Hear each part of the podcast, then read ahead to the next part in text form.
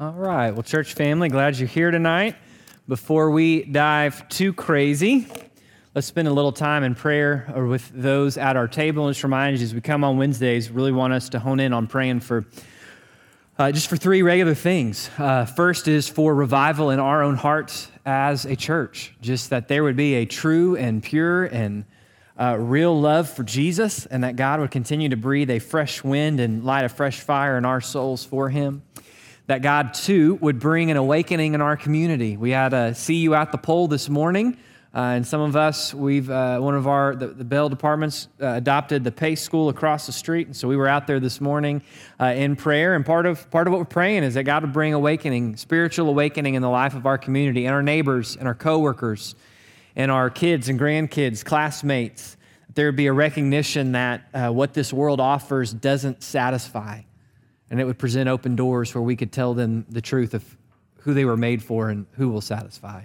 So, awakening. And then, third is that we would just continue to pray for wisdom, uh, wisdom for our leaders, for justice, both in our land and for our leaders. Truth, that truth would reign in our land, that things of evil that are working in the cover of darkness would be exposed, that people would see the truth of what's going on and we want to pray for favor. And all of that obviously is prayed in the context of we're told to pray for our leaders so that we may live a peaceful and quiet life attending to the work of our hands. And so uh, I'm just going to ask that right now at your table, if someone would be willing to start, and I'll give you, uh, we're going to take a few minutes to pray, and then I will pray that time in conclusion, and we will. Uh, we will dive into uh, where we're going to go tonight in the Word. So I turn it over to you guys, both here in the room and those of you watching online.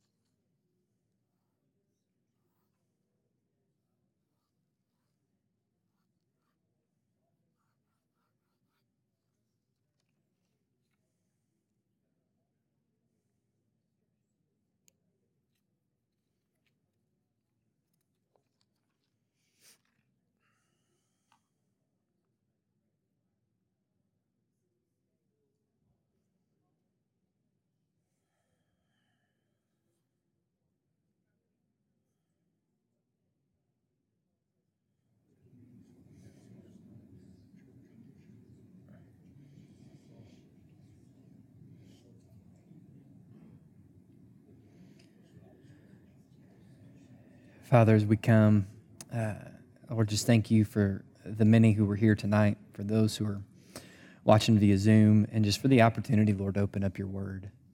Again, as we looked at your word this Sunday, may we, may we not be guilty tonight of, of auditing your word. May we not be guilty of just a fascination with the things we can know from your word. May we not be guilty of of a knowledge that's enough to win us a championship in Bible drill, but that doesn't penetrate our hearts. Lord, may we, as we look at what we're looking at tonight, Lord, the reality of heaven, the reality of hell, how those things should apply, may it, may it do something in our lives. Because they're not simple realities just for us to be aware of, they're realities that should dictate how we live and move and breathe. So, Jesus, we look to you. Bless this time. Holy Spirit, you move as you want instant amongst us. May you be worshiped in this time. It's in your name we pray, Jesus. Amen. All right, we're going to dive in. And I did discover, Rob, that this thing actually has a pointer on it. So that's pretty handy. Uh, so here's, let me just give you this proviso. As we walk through this tonight and the next couple weeks, uh, if if I look at the clock and see we're about five till seven and we've got more to cover technically for that night, I'm just going to pause us and we'll pick up like a college lecture, the next class period, if you will, um, rather than trying to cram and condense. Um, last week, we, we, we, we, we've, we've jumped back into a worldview category, and last week we tried to walk through and just do a real simple. Um, when we talk about the category of philosophy and the questions philosophy raises, what is true? How do you know it's true? What is real? How do you know what is real? uh, and understanding the different answers that are given. We, we came and found biblically, we have to understand that, that truth is, is objective. It's not dependent upon what we think. It's absolute, meaning it's the same thing for all people in all places at all time. And it is personal because ultimately truth is not something just abstract out there in addition to God, but God is truth.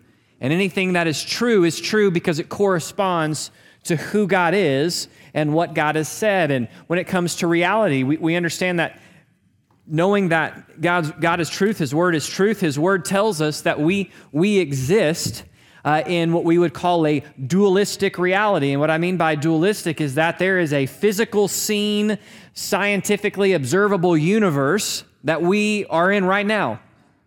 But we also know that there is a spiritual realm, will be the term that I use. And in that place, heaven exists, hell exists. In that place, angels and demons live and move and breathe. And, and though the unseen came before the seen, spiritual realm was created before the physical realm. And though the physical realm can't see the spiritual realm, we also understand the spiritual realm very much interacts with the physical realm. And we'll look at that more in the coming weeks when we get to angels and demons, uh, not as much tonight. But we also understand that you and I, as human beings, part of what makes us unique in the image of God is we are, uh, we are at least two part beings. We have a physical body that lives and moves and breathes in this world, that doctors are able to practice medicine on, that chiropractors are able to adjust, that dentists are able to work on teeth, that we can make discoveries. We have physical bodies. We also have a part that makes us us that is not physical but is spiritual. And we can just use a simple term the soul. And at death, what, what makes death so traumatic is you and I were created for our soul to never be separated from our body. That was the original intent. But what death does is it separates the two.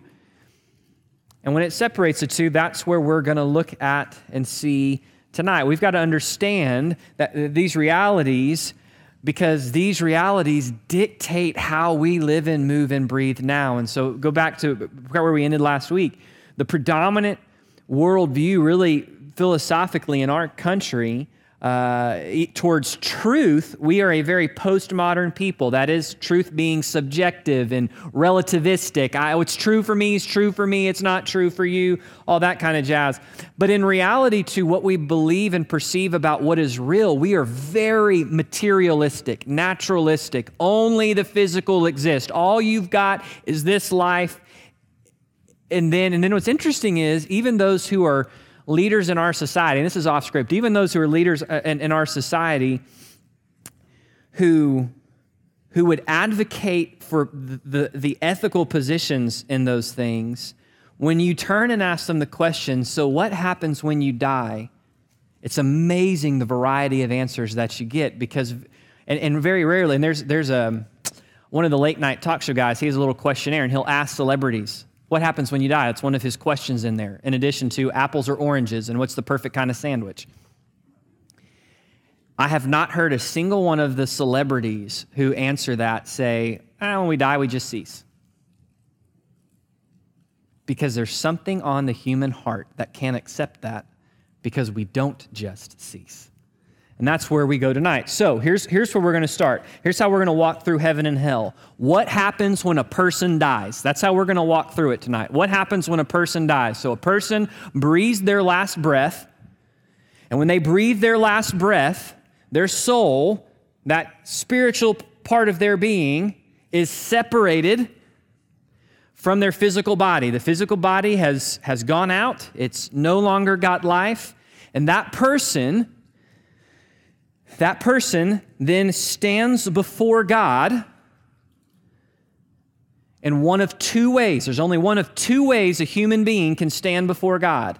You either stand before God in your own righteousness, or you stand before God in Christ's righteousness. Those are the only two options Scripture gives us. If you stand before God in your own righteousness, then that means you are depending upon the work the effort, the good of your life to measure you up to God as why you should be reconciled to him and, and, spend eternity, which we know from Scripture that is an eternal chasm. No one's no one is saved by good works of righteousness. Scripture's clear. Ephesians 2, Romans 3. In fact, Romans 3 will take it. If Ephesians 2 tells us we are not saved by good works of righteousness, Romans 3 tells us it wouldn't even matter even if we could be because there is no human being that is righteous. So, this would be a person who dies, and, and we would use the term, uh, for, for most of us in this room, uh, we'd use the term this is someone who is lost. If you're in Christ or if you're saved, saved by grace through faith. Again, how do you get in Christ? You do not get in Christ because you read your Bible. You do not get in Christ because you were born to Christian parents. You do not get in Christ because you were sprinkled as an infant. You do not get in Christ because you can check off all the boxes. The only way a person can get in Christ is by God's grace, received through a response of faith to the person and work of Jesus Christ. It's the recognition I'm a sinner. Jesus came, He lived a real life, He lived the life of perfection that I failed to. He died on a cross. On that cross, He became my sin and bore the punishment I deserve, the punishment that if I stand in my righteousness, I'm going to receive. He died, but He died also righteous as His own man. He rose from the grave. And now I can, when I turn and recognize you are Lord, and I need, I need to recognize you as Lord, I need you as my Savior. When you respond in repentant faith, God saves you. This, this is one of those two realities when a person dies. And based on where a person stands, determines when it comes to heaven or hell where we go. So we better make sure we know what on earth Scripture actually says. And I've, I've brought you some interesting. Is this going to do it? I don't think it's it's clicking. At, at where? That's so. No, it's all right. I had some slides of some Looney Tunes and Tom and Jerry for you. Because here's what's fascinating to me. In, in 10 years of doing ministry with, with uh, 12 to 22 year olds, you would think I would tell you the number one questions that I've been asked, the number one question that I've been asked in ministry has something to do with homosexuality or transgenderism or the number one question I have been asked in ministry by people ages 20, 12 to 22 Does a person who commits suicide really go to hell? Now, here's what's interesting. What do we say? What's going to dictate where a person goes? Not how they died, but where they stand in Christ. So, how on earth has it become so accepted and mainstreamed that if I commit suicide, God's going to send me to hell? Which is an idea that comes out of Catholicism. But wait a minute, America's a Protestant country. It was until the massive immigration of the 1800s when Roman Catholicism became the dominant denomination in our land and because it became the dominant denomination in our land, some of those ideas crept into culture where it was more culturally accepted of some church ideas. So when you see certain aspects, and we, we won't go there uh, unless, it's, unless it's an easy fix, we won't worry about going there. But when you see some of the reason I put some of these pictures, some of it's for laughs, but it's also to go look at some of the imagery. Like one of the pictures is of Sylvester finally bites the dust chasing Tweety and he, he, he goes down this really snaky, terrifying, uh, fall, take one step to the left, fall off the chasm into flame, path to hell. And when he gets to hell, there's Satan the bulldog up on his throne, pronouncing his sentence, and on and on. Except we're going to see here in a second, hell is not Satan's kingdom. And nowhere in Scripture is, is he ever given power in hell. Hell is God's kingdom. So here we go. What happens when I die? We're going to start with hell. Uh, here's what's on your sheet. I gave you a real simple definition. Hell is the real, literal place of eternal, conscious, just punishment for the unrighteous and wicked, both human and demonic. Hell is a real place, it's an actual place that someone can go. It is a literal place. It's not metaphorical. It's not an analogy for something else. It's a real, literal place. Yeah, this is actually an artistic, a really fancy artistic rendering of Dante's Inferno and his view of hell and the, the different layers. Uh, is it going now? Oh, great. And this is all the different circles and what goes there and this and that. And you get down there and, uh, yeah, here we go. Here's the nasty spiral into hell. Sylvester, here he is standing before Satan the bulldog, before the pit of fire.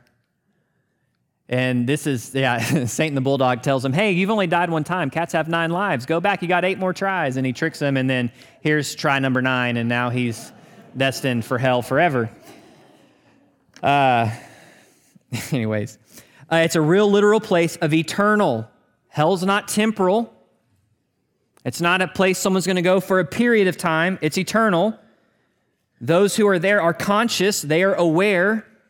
It's just. We're going to see it's a severe place, but it's just. It's not a place where, where some kind of unwarranted malice is flying out of control. It is a just place of punishment, earned punishment for the unrighteous and wicked. And by unrighteous and wicked, we mean both those who are human without Christ and the demonic, which would be Satan and all of the fallen angels that we call demons.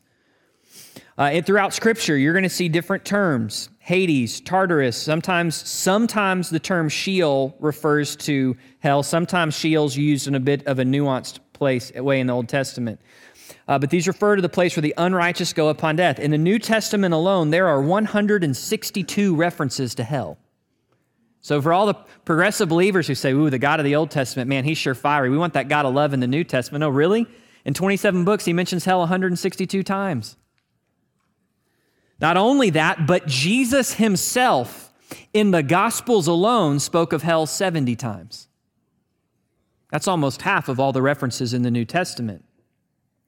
Uh, there's other ideas, and many of the ideas. Uh, uh, Gehenna is a term that's used that refers to the final hell, as in the lake of fire, and we'll come to that in a moment. So, uh, here we go. Truths of hell. I'm going to, some of these, I've given you the main scripture references, so I'm, but I, I'm to have to flip to them fairly quickly. So, if you can keep up, wonderful. I'm not to try to lose you, but if not, I apologize. Hell is an eternal place. Matthew 25, 41. Then Jesus will say to those on his left, Depart from me, you accursed people, into the eternal fire, which has been prepared for the devil and his angels. Into the eternal fire. It's an eternal place. It's a place that has no end. And also notice that its original preparation is for the devil and his angels. That would be the demons.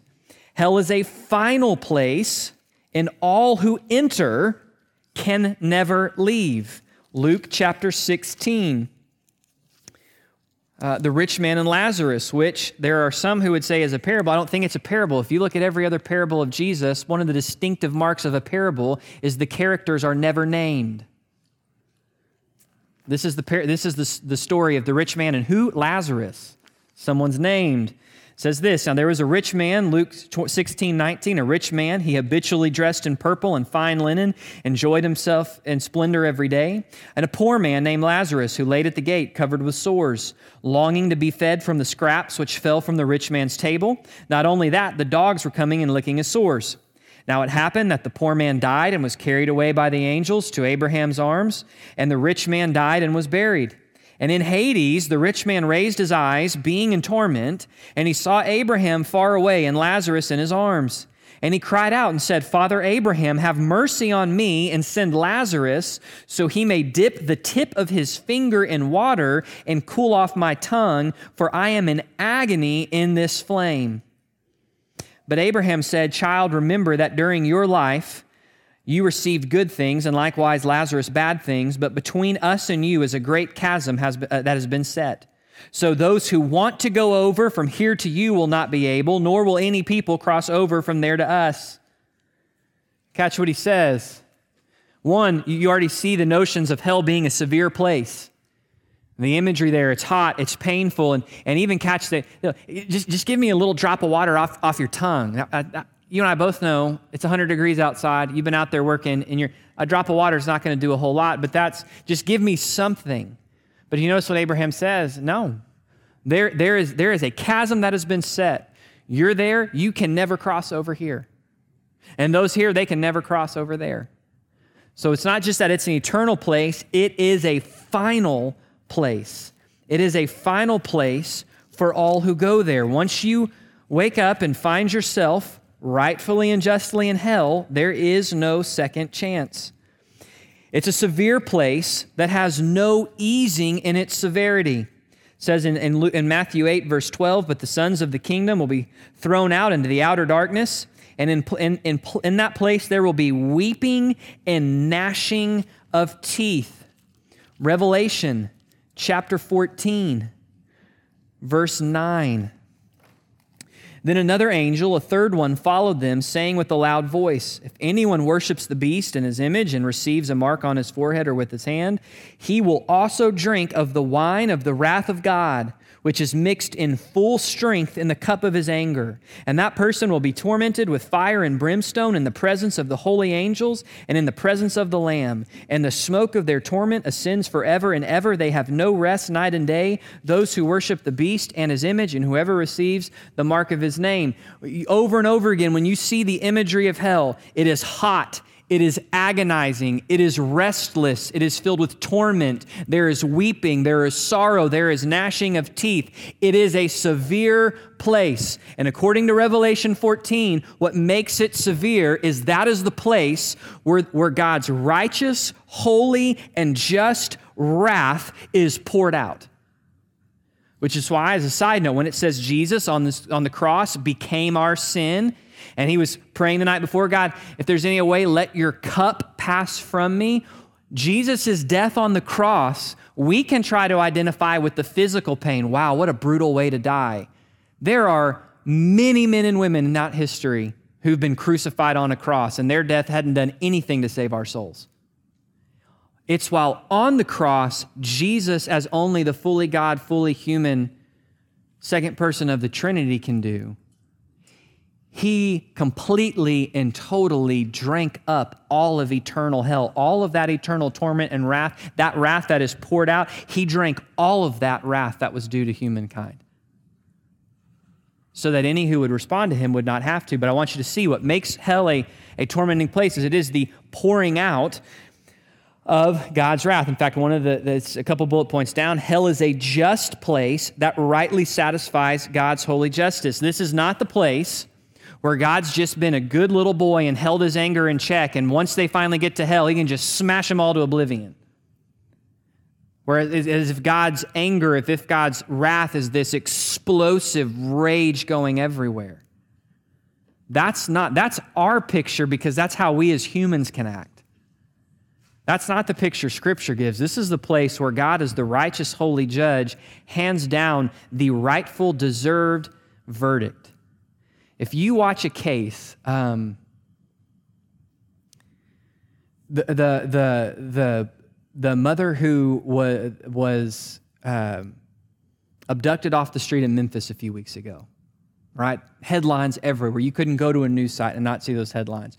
You can't imagine how horrific. They, they've got the guy, they've caught the guy. There's going to come a court case. They're going to lay all the evidence out. And let's just say it's a completely clear, uh, open and closed case, airtight case when that guy gets the harsh sentence of life in prison or worse, no one who sees the evidence is going to go, "Wow, what a what a what a angry judge." No, if he gets anything less, we would go, "What a crooked judge." When our righteousness is completely laid out before the Lord, there will be no one who says, "Oh, I don't deserve this punishment, Lord. You're flying off the handle."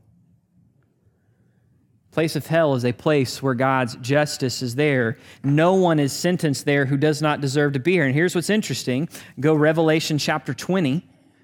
If you've been following Revelation chapter 20, verse 10.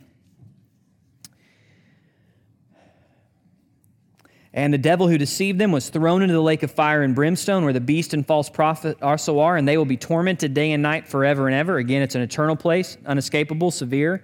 Then I saw a great white throne, and him who sat on it, from whose presence earth and heaven fled. No place was found for them. I saw the dead, great and small, standing before the throne. The books were opened, and another book was opened, which is the book of life. The dead were judged from the things which were written in the books according to their deeds. What sends a person to hell? The actual deeds of their sinful action.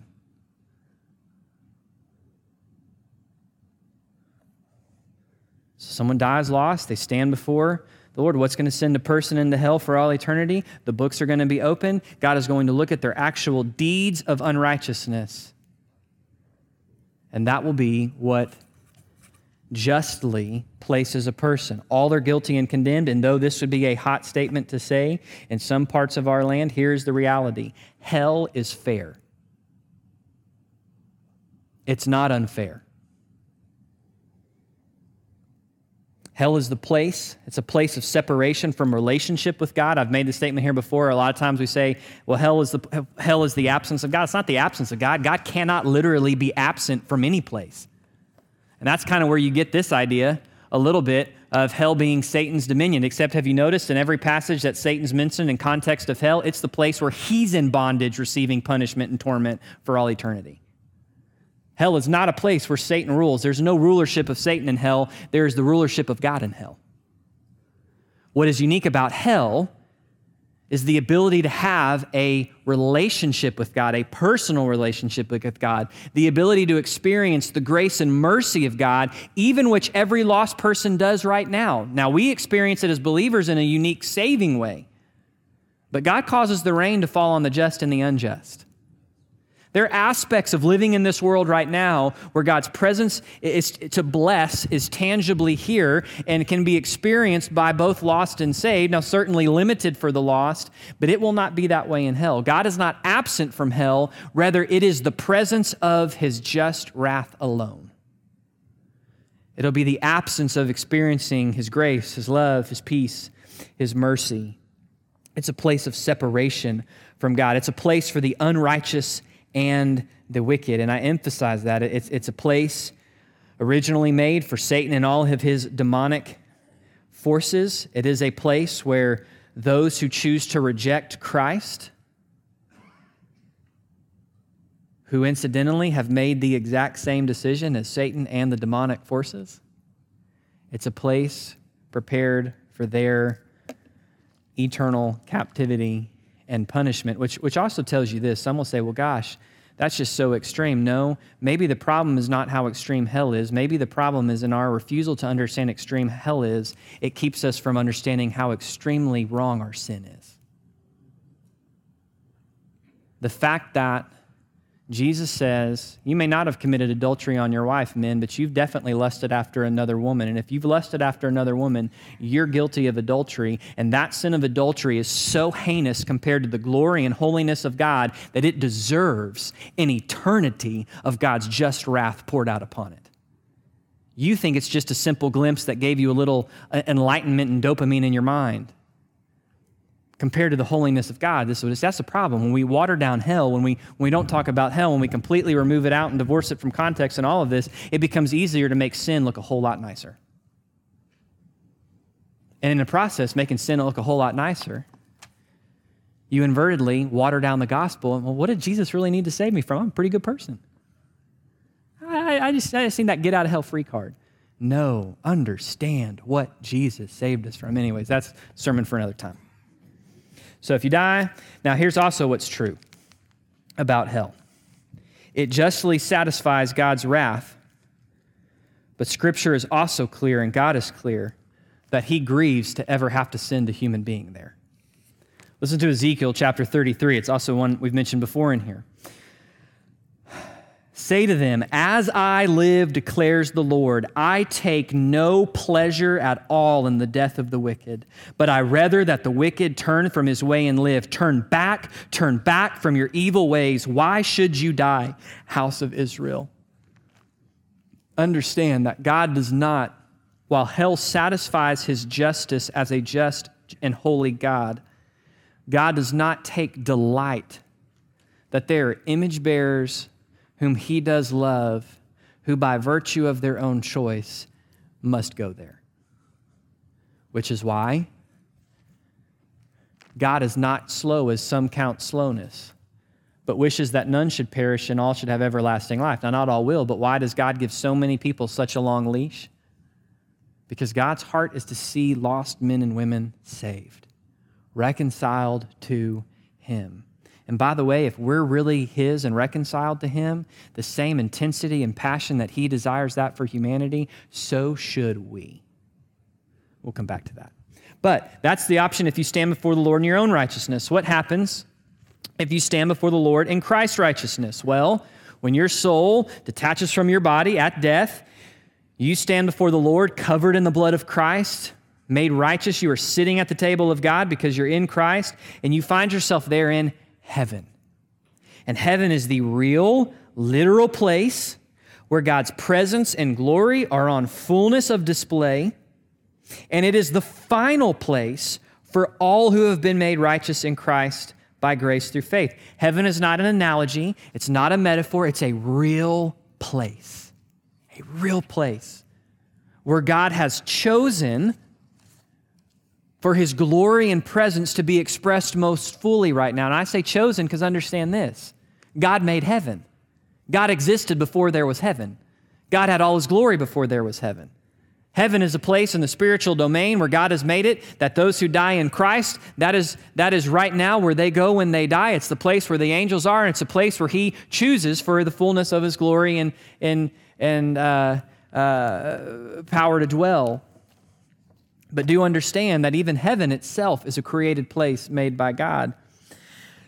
Uh, but it's a, a real and literal place. Think about how Jesus speaks about it in John 14. I go to prepare a place for you. I don't go to prepare an idea for you. I don't go to prepare a state of, of being for you. I go to prepare a place for you. That where I am, you will be. It is a real, tangible place. Stephen being stoned uh, by the Jews there in, in, in Acts chapter 7, he looks up and he doesn't say, Behold, a state of heavenly bliss. He says, Behold, I see into heaven. And Jesus is standing at the right hand of God. He sees a place. All throughout the New Testament, it speaks of Jesus sitting at the right hand of God. In Hebrews, it speaks of Jesus as the great high priest. He breathes his last breath and he takes the blood he has shed on the cross and he enters into the heavenly tabernacle that the earthly one was modeled after. after. And he goes before the throne of God and the Holy of Holies and he sheds and lays that blood there to make atonement for our sin. That's not a state, that's not a metaphor, it's a place. Heaven is a real place. It's the place where his, God's presence and glory are on full display and where God makes known his presence to bless. We, we see this. Think about Isaiah chapter 6. Behold, my eyes were open, smoke filled the temple, and I saw, Holy, holy, holy is the Lord God Almighty. The, the train of his robe filled the glory, or, uh, or his, the train of his robe and glory filled the temple. Heaven is the place where his glory, which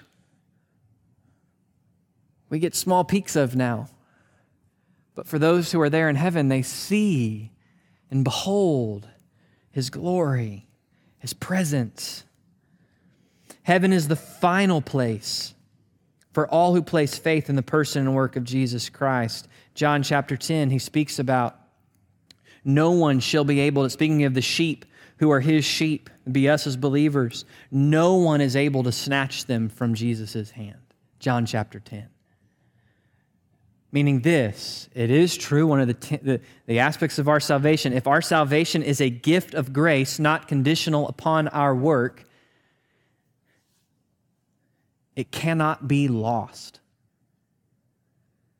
You cannot lose heaven if, in fact, you are in Christ. Otherwise, that means you possess a greater strength to wrestle yourself out of the hand of Jesus than Jesus has. And if you can out wrestle Jesus' hand, then I doubt Jesus' hand is really mighty enough to save us. It's a final place when you and I go to heaven. Now, final place, asterisk, we'll get to that in a second, because the current heaven will not be where we are forever. It's temporary, but it's where we go if we die right now. In heaven, we find this that there's an awareness of time and earthly events. Heaven is not just some kind of infinite if time doesn't exist, but it's a sense of unending moments. It never comes to an end. You say, well, well Pastor, how do, how do you know there's an awareness of time and events? Well, look at Revelation chapter 6 with me. Revelation chapter 6 says, When the Lamb broke, uh, verse 9, when the Lamb broke the fifth seal, I saw underneath the altar the souls of those who had been killed because of the word of God and because of the testimony which they had maintained. And they cried out with a loud voice, saying, How long, O Lord, holy and true, will you refrain from judging and avenging our blood on those who live on the earth? There you have saints, souls, men and women in Christ surrounding his throne, they are aware that there has been a long period of time on earth since their death. Lord, how long will you wait to bring your justice on that? There's an awareness of time. There's an awareness of one's life, people, past events, all of those individuals, they know who they are. They know they were put to death as martyrs. They know that the people who put them to death have not been served justice. There is an awareness. So I know the question comes up well, do our loved ones look down on us? Well, the truth is, to really say positively is a little bit of speculation. What it does seem to be is that there is the opportunity in heaven to be aware of at least where, where in terms of space and time, this reality is. At the same time, I think it's valid, and I highly suspect that when we're in heaven, we are going to be so consumed by the glory and pleasure of the presence of God that we're not really going to be paying attention to the jumbotron of this reality.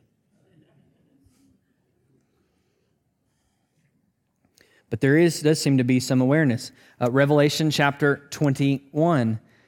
This is going to move us past a little bit but this applies to current heaven as well as to new heaven and new earth. But, well, just keep your finger there. There is in heaven no sin, there is no suffering, there is no death. Instead, there is perfect, holy, loving communion with God. We'll come back to that in a second. So keep your finger then, Revelation 22. But what we do in heaven, by the way, I forgot I have some Tom and Jerry slides. Heaven, here we go. He's died. Here's the escalator to heaven. Pretty sure it's not an escalator. Jesus will come get you.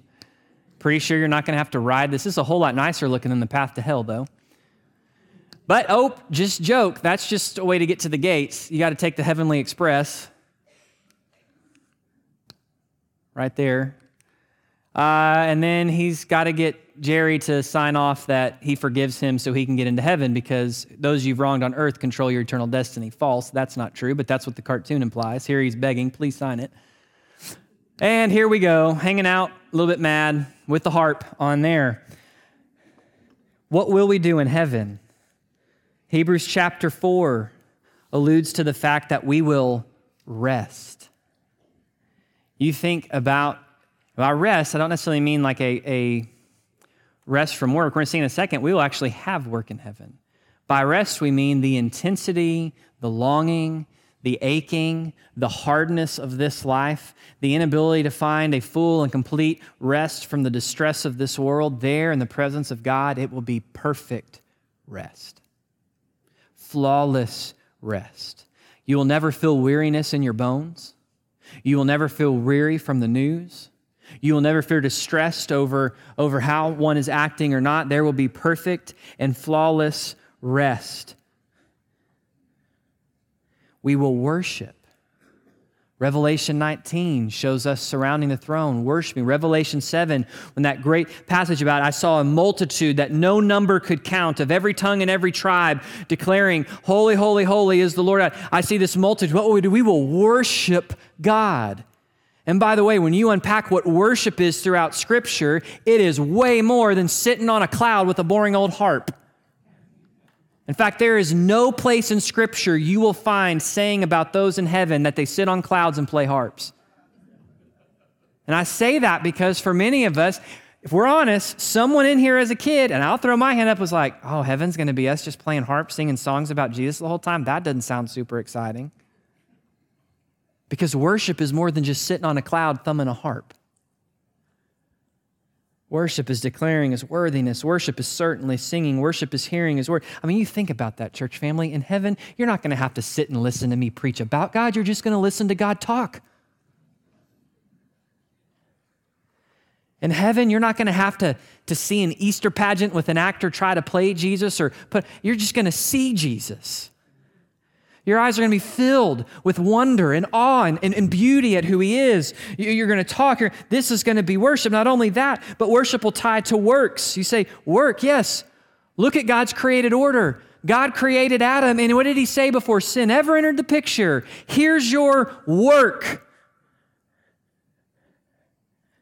Scripture pictures us, Matthew 28 and Luke chapter 2, that we will be judging. We judge that. You know also how I know we don't get wings and become angels? Because we judge the angels according to Scripture. We sit and judge the angels, whom right now appear more glorious than us, because we're made in the image of God, not angels. We find Matthew 25, of course, is the, is the parable of the, uh, the parable of the, the talents, where uh, uh, the Lord, the Lord of the land gives one, one guy five talents, one guy two talents, one guy one talent, and says, Hey, I'll come back, put these to work. You know, the five, he goes out, multiplies it, puts it to work. 10. The guy with two, four. The guy with one goes, I'm terrified at, at if I mess up, I'm going to bury it in the ground and do nothing. And the master comes back. And what does he say to the faithful servants? You have been faithful in little, so now I will make you faithful in much. And the context of the parable talks about us with our talent being faithful in this life and Christ rewarding that faithfulness with faithfulness in much in the world to come. Speaks in 1 Corinthians chapter 3 that the life that there's two ways as a believer to build on the foundation of Christ Jesus in our life. We can build with wood, hay, and straw, or we can build with gold, silver, and precious jewels. And it says that if we build, that on that day, uh, that the day, the, the day we stand before the Lord, the day will show the work because it will be tested by God's holy fire. And the fire will test the quality of each one's work. If anyone's work which he has built remains, he will receive a reward. If it's burned up, he will suffer loss. But he himself will be saved, yet is only through fire, which seems to imply a couple things. One, let me be clear here. If you are in Christ, heaven right when you die. You see Jesus face to face. You're going to, as we see in a second, get the resurrection body. You get new heaven and new earth. There, is, there seems to be alluded to in Scripture some aspect beyond that of those of us in Christ who live faithfully. There is an aspect of additional reward there than those of us who are in Christ but choose, pardon the pun, who choose to live like hell. And that's literally what 1 Corinthians 3 is saying there that there are going to be some, they're in heaven, they are fully saved, they are there, but when their life is laid on the altar, it was found to be built with wood, hay, and straw and things that do not last. And they're there, they're saved, but did you catch what it said? As though singed with fire. That's why when I say that pun, I'm not trying to be dramatic or try to be mic dropping. That, that's literally what the language of the text is alluding to in that place. So understand, there, we're going to work in heaven. We're going to have things to do. This is what it's going to be. Now, this is the temporary reality. Here's the second part of heaven or hell that most of us it's easy for us to lock out. Right now, if you die in Christ, you go to heaven. If you die outside of Christ, you go to hell. Both current heaven and current hell are temporary. Why? Because when Jesus comes back, other events spring into motion. 1 Corinthians chapter 15 says that the trump will resound, and in the twinkling of an eye, those of us in Christ will be transformed. Our bodies will be transformed. When Jesus comes back, and someone's gonna go, What about all the various theories of end times? We're not getting into end times tonight. What, I, what I'm saying is, there comes a point, regardless of what view you hold to of end times, with the exception of one or two, which are clearly heretical, Jesus comes back.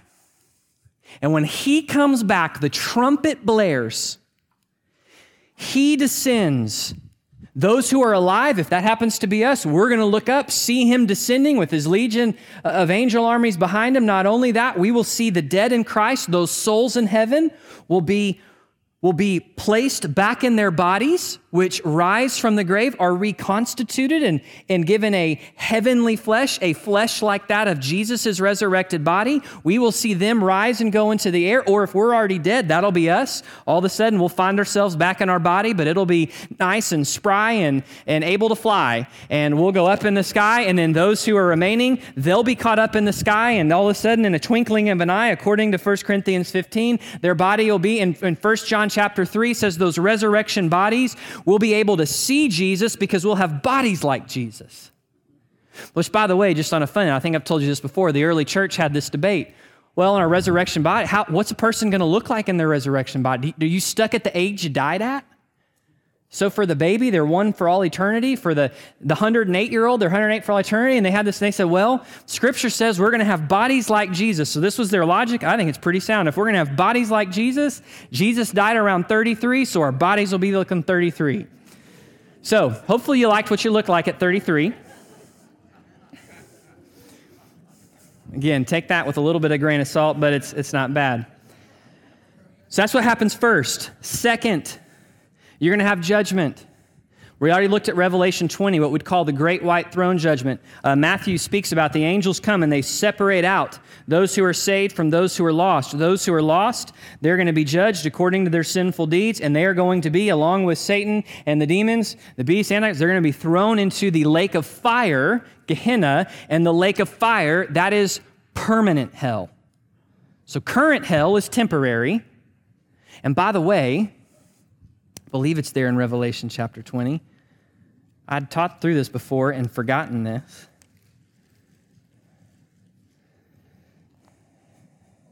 Okay, I'm gonna, I'm gonna give you, I'll have to go fact check and look at the scripture next week, but when you do, when, because it's somehow not on my list, we get reunited with our bodies and they are resurrected bodies. The lost get reunited with their bodies and they're reconstituted but not resurrected. The lost will suffer physically in hell for all eternity. That happens at the great white throne judgment. You see the lake of fire.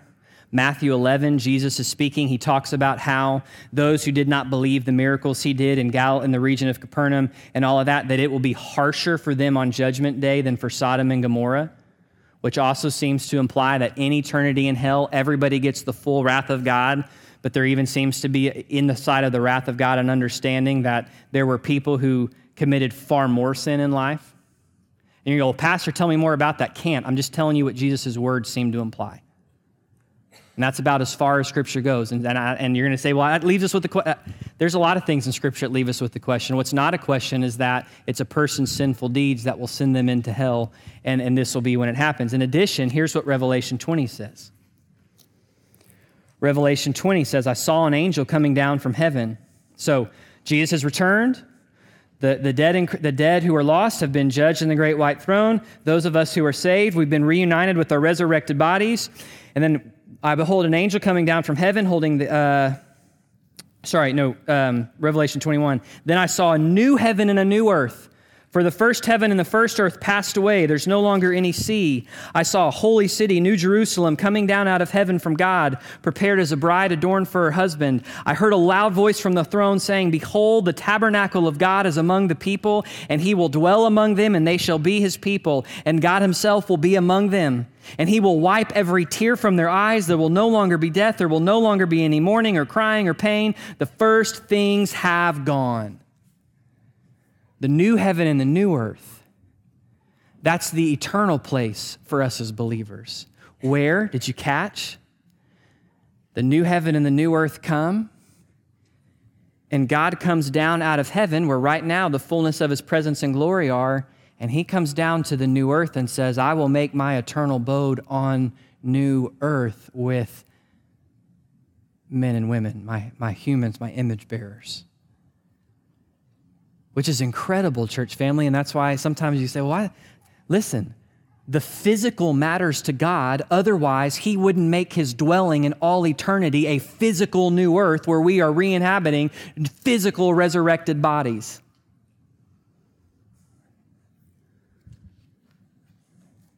The new heaven and the new earth, and there we will rest and we will worship and we will work. Not only that, but in all of this, as God brings the new heaven and the new earth, the earth will no longer groan.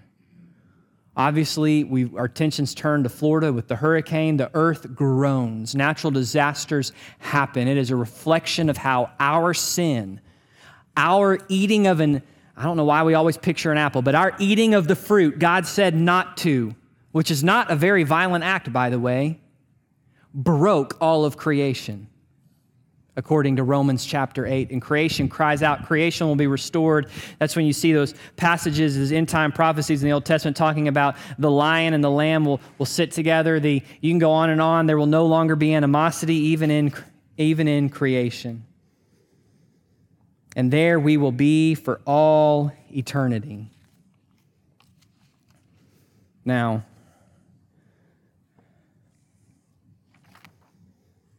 hmm. Told you we might have to just drop. So I'm going to I'm going to read these off and this will pick up next week. Notice in all of that what you didn't hear.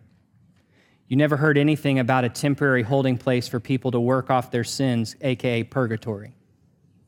It's not there. In fact, if you really want to know where purgatory comes from, there's a single line in the Old Testament Apocrypha books. That one guy early on, uh, one guy in the four or five hundreds made a statement on, and another guy 100 years later made another statement on, and you go down the line, it's from that single line in an apocryphal book the entire doctrine of purgatory is built. And the, and, and the only reason it stuck around is because it was at the center of the controversy between Martin Luther and the selling of indulgences by John Tetzel, which is, uh, I can come back to that at a different time. But you see, there is no purgatory. You see, there's no soul sleep. To be absent from the body, first or Second Corinthians 4, is to be not asleep, it's to be present with the Lord for those in Christ. It's to be instantly. Also, by the way, in soul sleep's idea that when you and everyone dies, we just go into like a holding stasis until the Lord returns. Well, that can't be because Jesus said, I'm not, did you not, Jesus rebuked the Pharisees? I am the God of Abraham, Isaac, and Jacob. I'm not the God of the living, or not the God of the dead, but of the living. Also, who did the disciples see Jesus talking to? Elijah and Moses. Moses experienced death. So if soul sleeps really couldn't have been talking to Moses. Soul sleep's not there. Annihilational, annihilationism is not there. It's a, uh, the idea that basically God will punish the lost in hell for a certain time and then he'll just snuff them out of existence. And it, it misses. Um, you notice how it talked about they, they, will, they, will, they will suffer there forever and ever, Revelation 14, because that's the weight of sin. You, also, you see no harps and halos for the saved. We don't become angels, we're greater than angels. You also see there are no second chances. If you die without responding to Christ, there's not another opportunity to respond. For those of us in Christ, brothers and sisters, we get one life to live for the glory of God we get one. Now, yes, you can go, well, well wait a minute, we're going to be alive for all. Yes, but I mean this side of heaven, the life that is evaluated leading into eternity, we get one shot. We get one shot. Get one shot. So, very simply put, we need to not abuse or misunderstand the doctrine of hell. It's not something to be ashamed or embarrassed about. We need to be honest about it. It's not something that means God is not loving, it reflects the just heart of God. It shouldn't be something we're particularly excited about. If you're around go, oh my goodness, I'm just so jazzed up about hell after Pastor's talk tonight, we got problems. It must not be something we cheapen. To cheapen or humorize hell is to cheapen and humorize the justice of God. That's a specific note I made teaching Aggies because every week the Aggies wish to beat the H out of somebody. And we can laugh, but I'm being serious. As a believer, you should never wish to beat the H out of anybody, even if it's part of your school's motto. Because that cheapens and humorizes the justice of God and mocks a place of sorrow that many men and women have chosen to go and experience eternal death in.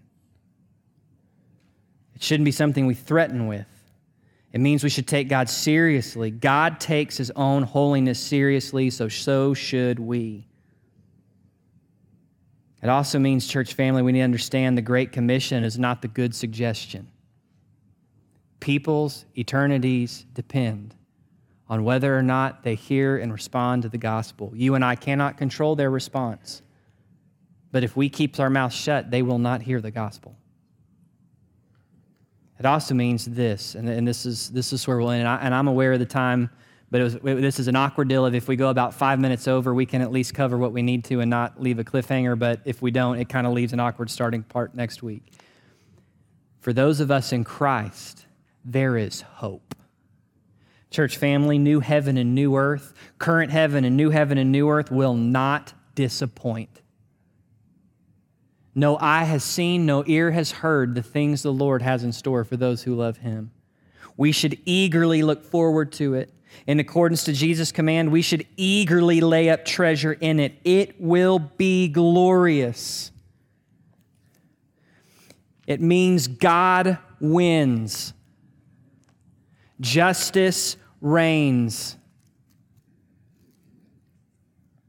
And it's why in 1 Corinthians 15, after Paul has spent the entire chapter talking about the importance of the resurrection, breaking down our resurrection bodies, telling us flesh and blood cannot inherit the kingdom of God, nor the perishable inherit the imperishable. Behold, I'm telling you a mystery. We will not all sleep, but we will all be changed. In a moment, the twinkling of an eye at the last trumpet, for the trump will sound, the dead will be raised imperishable, and we will be changed. For this perishable must put on the imperishable, and this mortal must put on immortality. But when this perishable puts on the imperishable, when this mortal, the immortal, when he's saying when we when we get our resurrected bodies, then then will come about the saying that is written, death has been swallowed up in victory. Where, O death, is your victory? Where, O death, is your sting? The sting of death is sin, and the power of sin is the law, but thanks be to God who gave us victory through Jesus, our Lord Jesus Christ. And then he says this after all of this, he says, Therefore, my beloved brothers and sisters, be firm be immovable, always excelling in the work of the Lord, knowing your labor is not in vain in the Lord. Church family, there is hope. God wins. We should look forward to this. We should be not scared by it. And we must allow the reality and the excitement and the hope of heaven to drive a faithfulness till our final breath this side of heaven. Okay, I told you five minutes. It's five minutes. We'll pick up next week. If you got questions, I'm here at the front. Come ask. Hopefully, I haven't confused you crazy too much. Um, and uh, we'll, we'll pick up here and, and, and clean up anything we need to next week. And, and then we'll move into uh, talking about angels and demons. So, I mean, again, it's got to be, we got to understand reality is seen and unseen. If it's all seen, there is no hope. Because Romans 8 tells us hope that is seen is not hope. But hope is coming. We experience it in part now and we will experience it in full, guaranteed. No matter how bad this hurricane is, no matter if a nuclear warhead gets launched tomorrow, no matter how the election goes in November, no matter on down the line of everything you want to say, I'm not dismissing any of the concerns of any of those things and others. But the hope of heaven absolutely should drive us. Let's pray. Father, may we understand your truth rightly. May we not cheapen it. May we not humorize it. May we hold to it. God, may we be honest about it. God, may we be excited about it. You're coming back. Oh, Lord, that reality captured the heart of Paul. He got a vision and saw into heaven got caught up there. He wasn't allowed to talk about it. And Lord, he told the Philippians that they're, they're, he desired to certainly stay and minister to them, but he longed to just be present with you. Lord, may we be transformed into those kinds of people. God, may they not just be truths we hold in our head, but they may be realities that drive us to stand immovable, to not let go, but to, to remain faithful in the labor you've called us to as we look forward to the day when we will know your rest for all eternity, when we will worship you, seeing you and your presence. God, we will go about the new work that is beyond all we could think that you have for us for eternity. It's in your name we pray, Jesus. Amen.